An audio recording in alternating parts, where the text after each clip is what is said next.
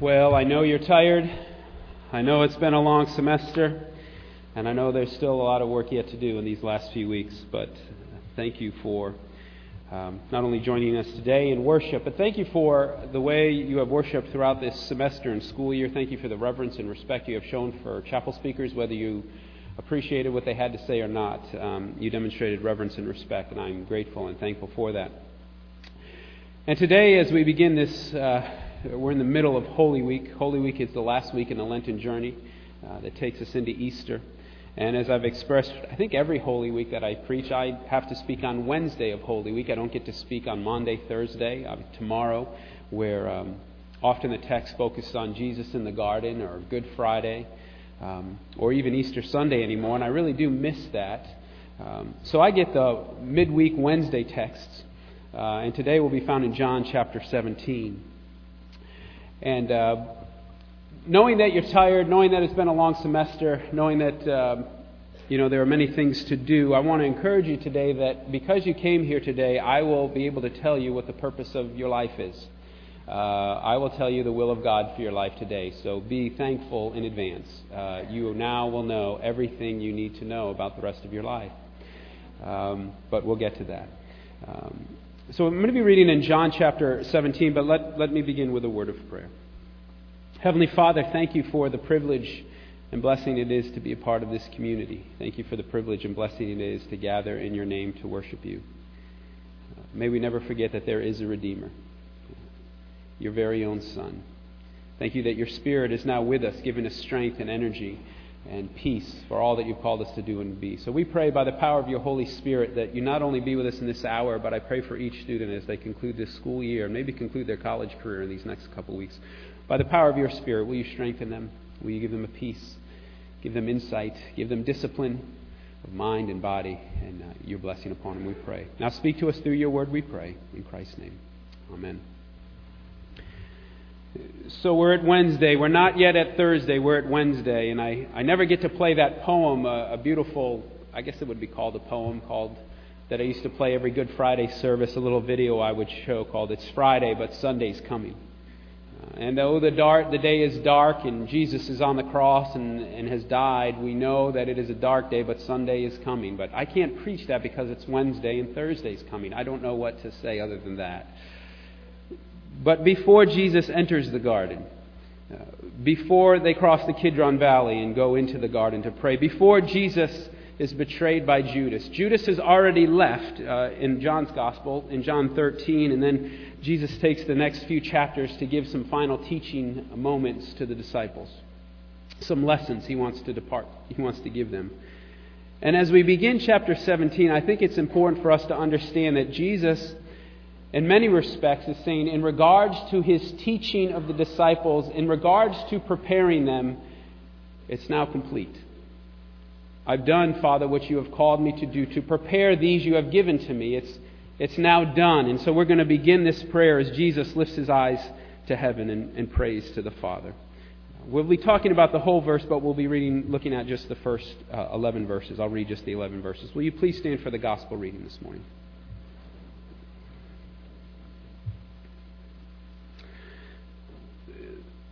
So, again, please keep in mind that as we read, what Jesus must be thinking and feeling, um, what lies ahead of him, for he knows what the days ahead have in store for him. And yet, at the same time, in the beginning of this passage, he prays for himself a little, but then the rest of the chapter, he prays for his disciples and he prays for the church. So, even before the cross, even though he knows Judas is on the way to betray him, he prays for his disciples. Beginning in verse 1 of chapter 17. When Jesus had spoken these words, he lifted up his eyes to heaven and said, Father, the hour is come. Glorify your Son, that the Son may glorify you. Since you have given him authority over all flesh, to give eternal life to all whom you have given him. And this is eternal life, that they know you, the only true God, and Jesus Christ, whom you have sent. I glorified you on earth, having accomplished the work you, have, you gave me to do. And now, Father, glorify me in your own presence with the glory that I had with you before the world existed. I have manifested your name to the people whom you gave me out of the world. Yours they were, and you gave them to me, and they have kept your word. Now they know that everything that you have given me is from you. For I have given them the words that you gave me, and they have received them, and have come to know in truth that I came from you. And they have believed that you sent me. So I am praying for them. I am not praying for the world, but for those whom you have given me, for they are yours. All mine are yours, and yours are mine and I am glorified in them. For I am no longer in the world, but they are in the world, and I am coming to you. Holy Father, keep them in your name, which you have given me, that they may be one, even as we are one. The gospel of our Lord. You may be seated.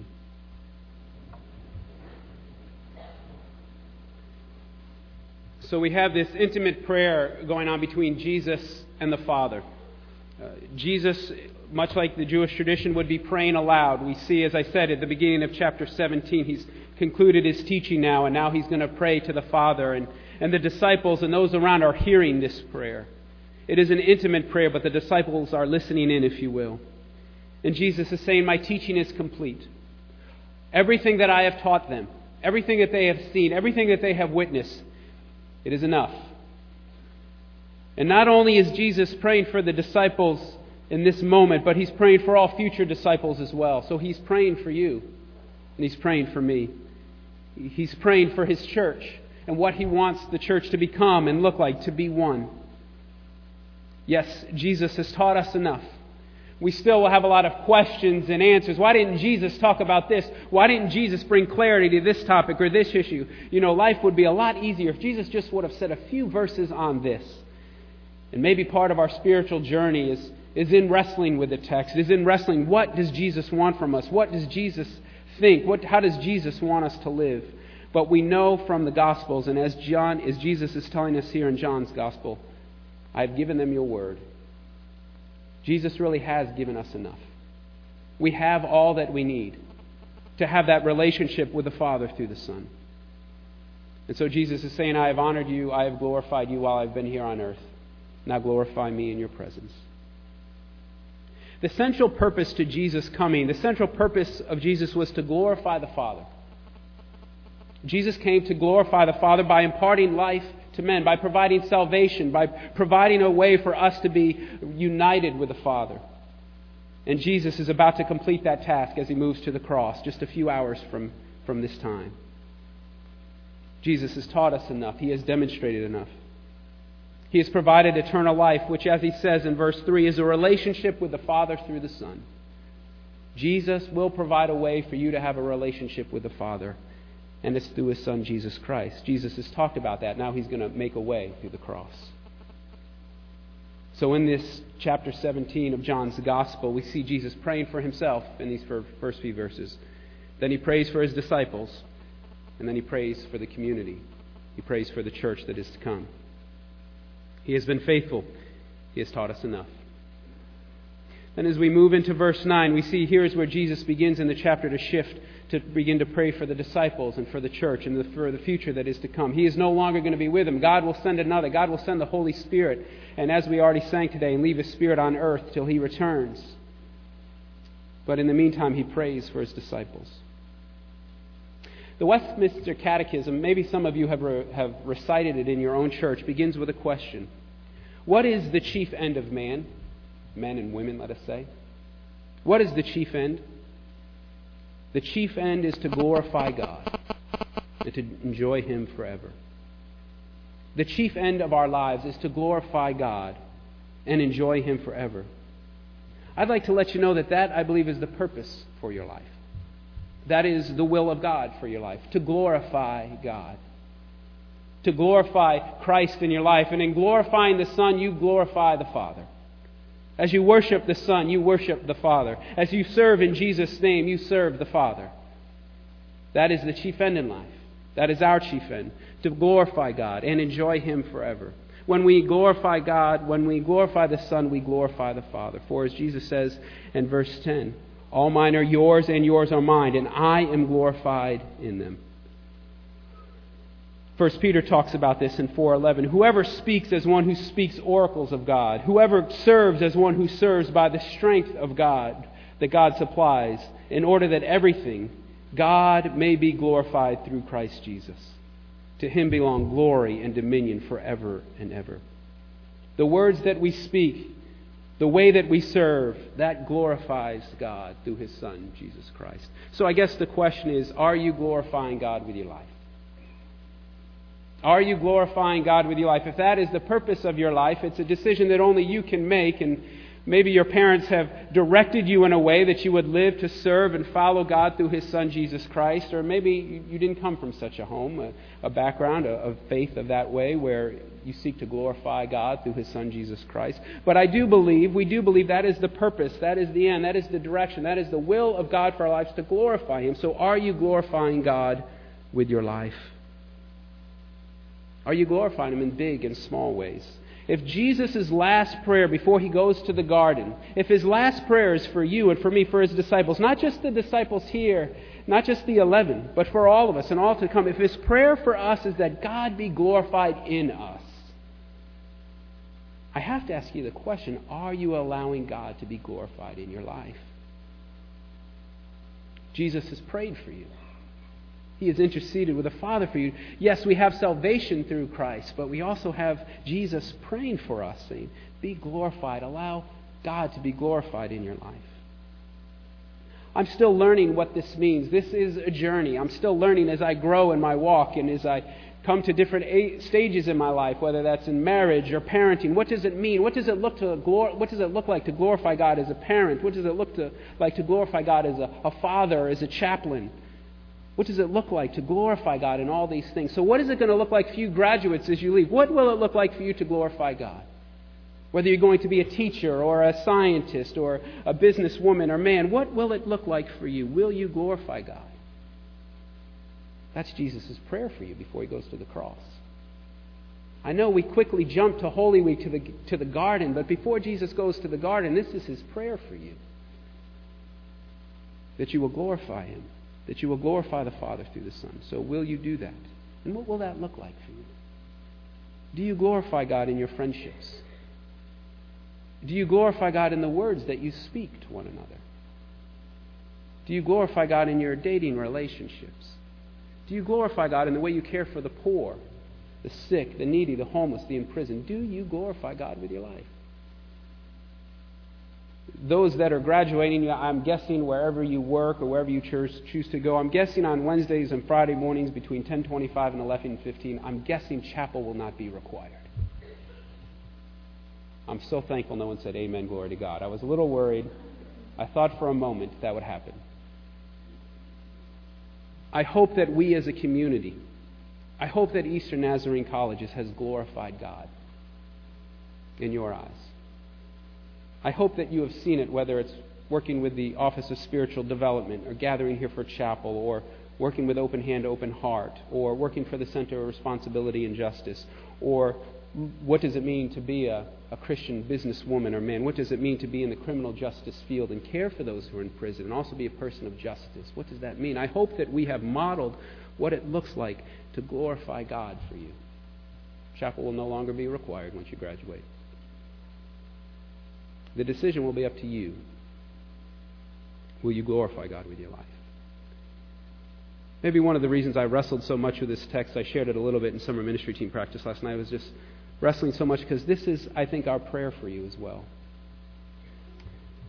That maybe as you look back, there is something that we have demonstrated. There is something that we lived out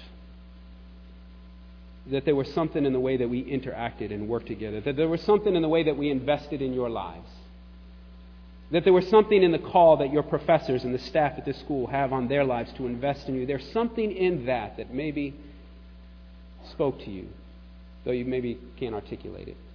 There's something in the way the coaches have invested in your life and have fought for you, not only on the court and in the fields, but in the classroom and tried to help you and support you. I hope in all of these things we have glorified God so that wherever God may lead you, you will choose to glorify God as well. Yes, Jesus has prayed for you. And we pray for you too. That as you leave this community, you will choose to glorify God. We then see that Jesus, beginning in verse 10 and 11, he then prays for the community. I am no longer in the world, but they are in the world. I am coming to you. Holy Father, keep them in your name, which you have given me, that they may be one, even as we are one. So he has prayed for you individually, but he also prays for you corporately. He calls us to be one.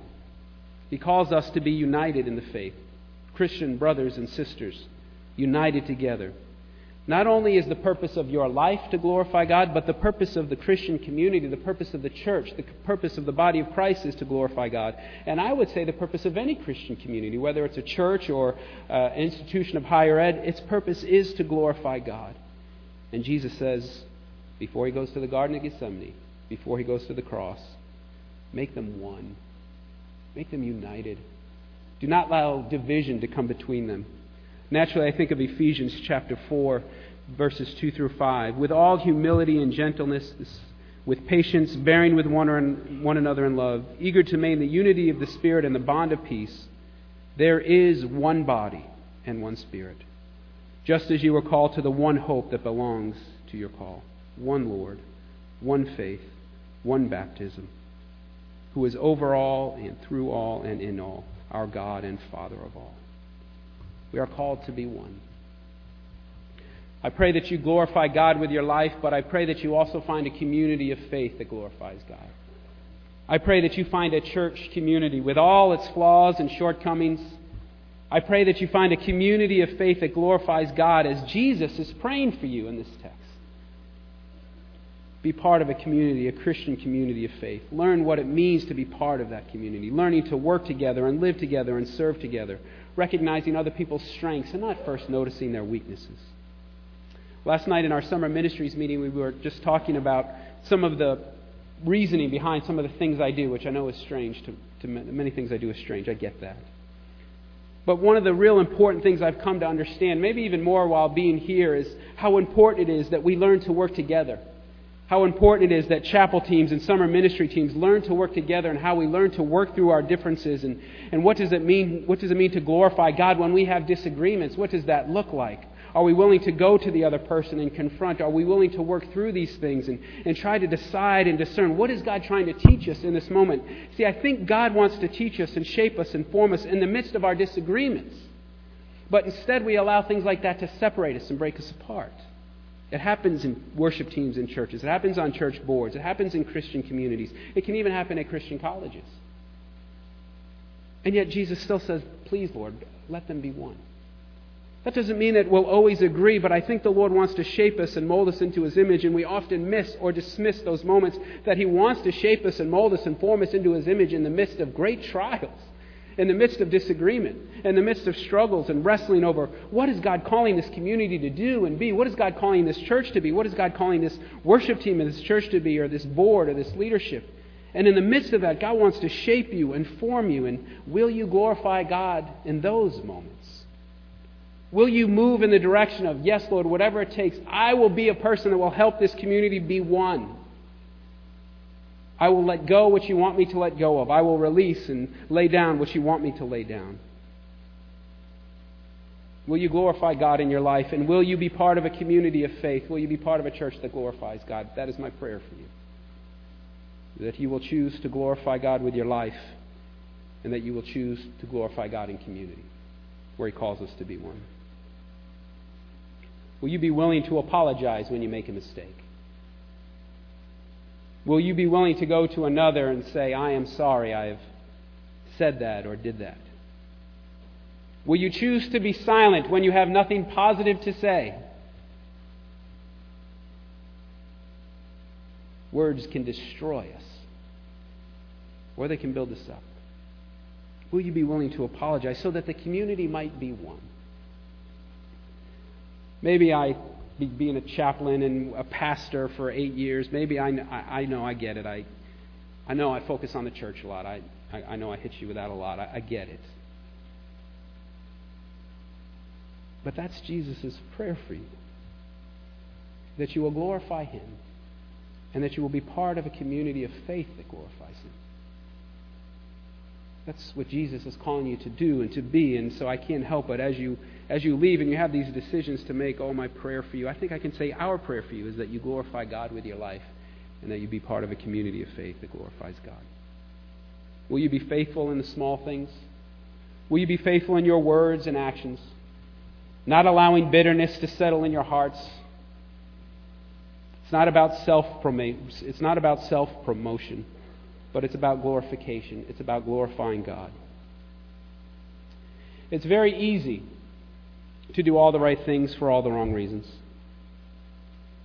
It's very easy, even in churches, even in Christian communities, to maneuver for power, to maneuver for an agenda, to maneuver or scheme and to manipulate, to, to uh, take advantage of. It's very easy to do, even within Christian communities. Is that the way you're going to live? Is that the way that you will be in your relationships, wherever God calls you to? Or will you say, Lord, I want to glorify you? I want to glorify you in my home, in my marriage, in my relationships, in my singleness. I want to glorify you in my church. How will you choose to live? If you don't listen to my words, will you just hear this prayer of Jesus as he prays for you? He prays for you that you will glorify Him. And when you glorify Him, you glorify the Father. And that you be part of a church community that glorifies Him. Our churches must be unified. We must be one. And I know that's a big issue. That is a big topic with so many different denominations and traditions, but never forget that we are one, brothers and sisters in Christ. So, what can you do to make sure that happens? Are you going to go and leave this community and be part of the solution? Or will you just add to the problem? Will you be one that causes division? Or will you be one that causes unity? A good way to know, to kind of test yourself, is think over the last few weeks or months, think over the last semester or your years here. Maybe in prayer you can ask the Lord this. For Him, I mean, it's a bold prayer, so I warn you in advance. Lord, will you just reveal to me or remind me of things that I did that caused division? It's a, it's a dangerous prayer, so I, I, don't, I don't say that to you lightly. Will you reveal to me, Lord, things that I've done to hurt another? Will you remind me, Lord, of times my words hurt another person, whether to their face or whether behind their back? I guess one way you can, you can look at this is how will you be in the future? Well, see how you've been in the past. And if you're bold enough to pray that prayer, if you're bold enough to say, Lord, please reveal to me anything that does not bring about unity, please reveal to me anything in my life that does not glorify you, I believe the Lord will answer that prayer. And then what are you going to do about it? I challenged our chapel teams at the beginning of the school year. I said, I do not want you to stand before this community of faith and this academic community. I don't want you to lead them in worship if you're just going to demonstrate Christ or if you're just going to sing the right words but then not live them out in this community. For that is hypocrisy, and God can't honor that. And I don't ever want to stand before you and, and just on Wednesday or on Friday and preach the word and open God's word where I have not really been a good husband, or I've spoken harsh words to my wife, or I haven't uh, been kind to someone. For that is hypocrisy as well. And that does not bring about unity. This past, uh, my wife is visiting a family in, in my family in New York with our children, so I'll use this illustration with her in it since she's not here. Don't worry, I'm the one that was wrong, as usual. I don't like to travel. I especially hate Interstate 95. Uh, you need real spiritual gifts uh, to travel 95. You need a special anointing of the Lord, of which I do not have. And I need to admit I am not the best person to travel with, especially with their children in the back. And I thought for sure if we get the minivan with the movies, you know, you put in the DVD, all would be well and God would heal me. The kids watched 10 to 12 movies by the time we went, which should have been a three hour drive, which ended up being a six hour drive, which means we missed the ferry to Long Island, which means we were late for memorial service of why we were going to New York this weekend. To, for the memorial service for the young man I spoke about a few weeks ago who's 20, 27 years old and passed away. And it was so important for me to be there on time. It was real important for me to be there on time because I remember when my best friend passed away, I sat on this very platform and I saw friends from work that I worked with several years ago. They just slipped in the back and they left. I didn't even have a conversation with them, but to see them actually there was such was the greatest thing they could ever give me. So it was very important to me and to Edie that we arrive on time, even if we didn't get to talk to the family, that we they would know we were there and we were late. And we had to sit in the very back, almost in the foyer, and it was raining. And I just need to be honest and confess I was a, I was a horrible husband that day. I was not nice to be around. I mean, I didn't say any real harsh words. I just wasn't pleasant. And I left the next morning, and keeping with the weekend theme, I missed two ferries. because I thought it left one. The second one left at noon. It left anyway. So I missed my train out of Bridgeport, so I had to get the bus. So it took me 15 hours to get back on Sunday, and I'm on the Greyhound bus, and I couldn't get the express. There is no express from Bridgeport to Boston, so it means I had to stop in New London and New Haven and Foxwoods and uh, what's the other Mohegan Sun, and so I spent a couple hours at the Mohegan Sun and just gambled a little, and then I got back on the bus, and I am kidding. And I couldn't, I had all my notes and I had this text and I was working on memorizing it and I, and I just couldn't. And I was so frustrated. And I realized it was me that was causing the problem. That I couldn't open God's Word and prepare to stand before you unless I confess my sins to the Lord, for one, for my attitude and my actions and my spirit. And I couldn't open God's Word, I believe, and prepare a message to stand before you anyway. I could open God's Word even in our sin. You can always open God's Word and it will speak to you. But please understand, I'm talking about as I prepare to stand before you. It's a little different. I could not prepare and open God's Word and prepare this message to stand before you unless I also apologized to my wife.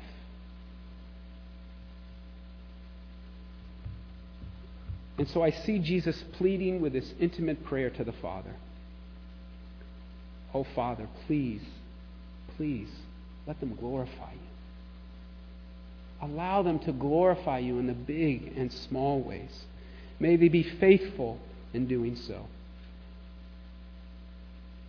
And those moments where we stumble along the way, like I did thanks to I 95, in those moments where we stumble along the way, the Father, through the power of the Holy Spirit, will reveal those moments to you. Will reveal this is not glorifying to me.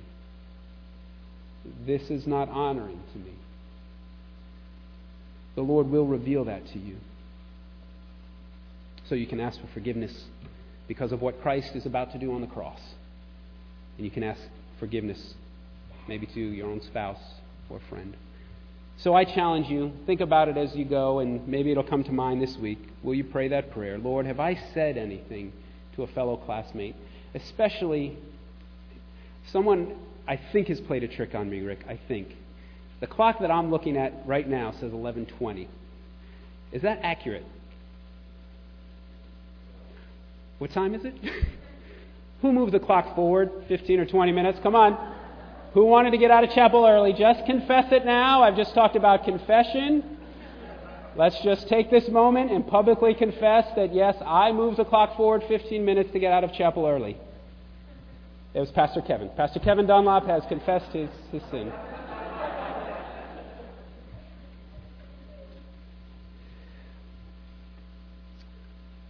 Lost my train of thought.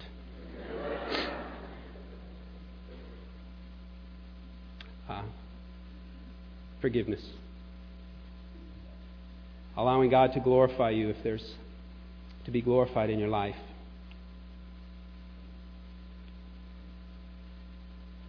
Before I left my senior year, there was a huge fight between some friends. Big fight. I mean, it wasn't physical, but it was one of those, you know, knock down, drag out. Dear friends. And one friend and I just decided we were no longer going to be friends. I mean, it was that. That's what we said to each other. She said it to me. I said it to her. It was over. And then three years ago, at the funeral I just mentioned, we realized how foolish that was. We realized the years wasted over pettiness. Is there anyone before you leave this community that you need to be reconciled with? Is there anyone that you need to maybe ask for their forgiveness? Or maybe is there anyone that you need to forgive or accept their forgiveness? I went on in life after we decided we'd no longer be friends. I went to seminary, and was preparing for seminary, and I believe that's what the Lord had called me to do. I don't think I was living in this complete rejection or rebellion against God. I believe I was faithfully serving and following. But as I talked about this prayer that I want you to pray or challenge you to pray, Lord, is there anything in my life? I don't specifically remember it in that moment, but I do realize the Lord brought me to a point where He said, Corey, do you remember this? Do you remember this? This several years ago. It's not hindered your walk with me to this point. It's not prevented me from blessing you and leading you and guiding you. But this is something that isn't glorifying me in your life. Be reconciled. So before we go our separate ways, and especially our graduates, is there anyone that you need to be reconciled with? And allow God to be glorified through your friendship. Allow God to be glorified through your reconciliation. And as Jesus says, make them one even as we are one. Jesus is calling us to be one with one another in the same way that Jesus is with the Father.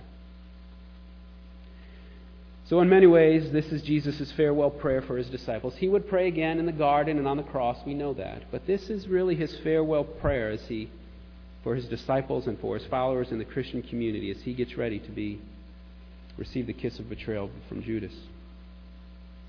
And his prayer for you is be one. Be united. Allow your life to glorify God. The purpose of your life and the purpose of the church is to glorify God through the Son and the power of the Holy Spirit.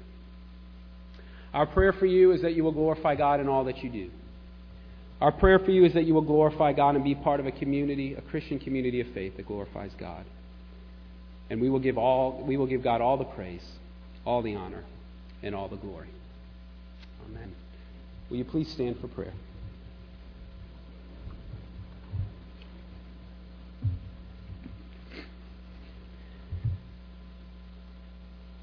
I guess it's not a prayer I can pray for all of us, Lord. I guess it is a prayer we each need to pray individually. At least I'm feeling that way this morning. That if there be any wicked way in us, search us, O God, and know our hearts. Search us, O God, and know our hearts. See if there be any wicked way in us. See if there be any resentment. See if there be any bitterness. See if there be any anger. And then by the power of your Holy Spirit, will you make us one? Will you give us the strength and the words to maybe ask forgiveness? To maybe finally accept um, or be reconciled with the friendship that has been broken. If there have been words that we've spoken, Lord, that are not of you, that did not glorify you, will you reveal those to me, Lord?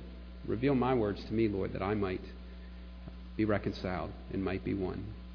Make us one, we pray, Lord. May we glorify you with all our lives, and may we be part of a community that glorifies you. May we make decisions in life to do so. We pray these things in Christ's name. Amen. Go in peace. You are dismissed.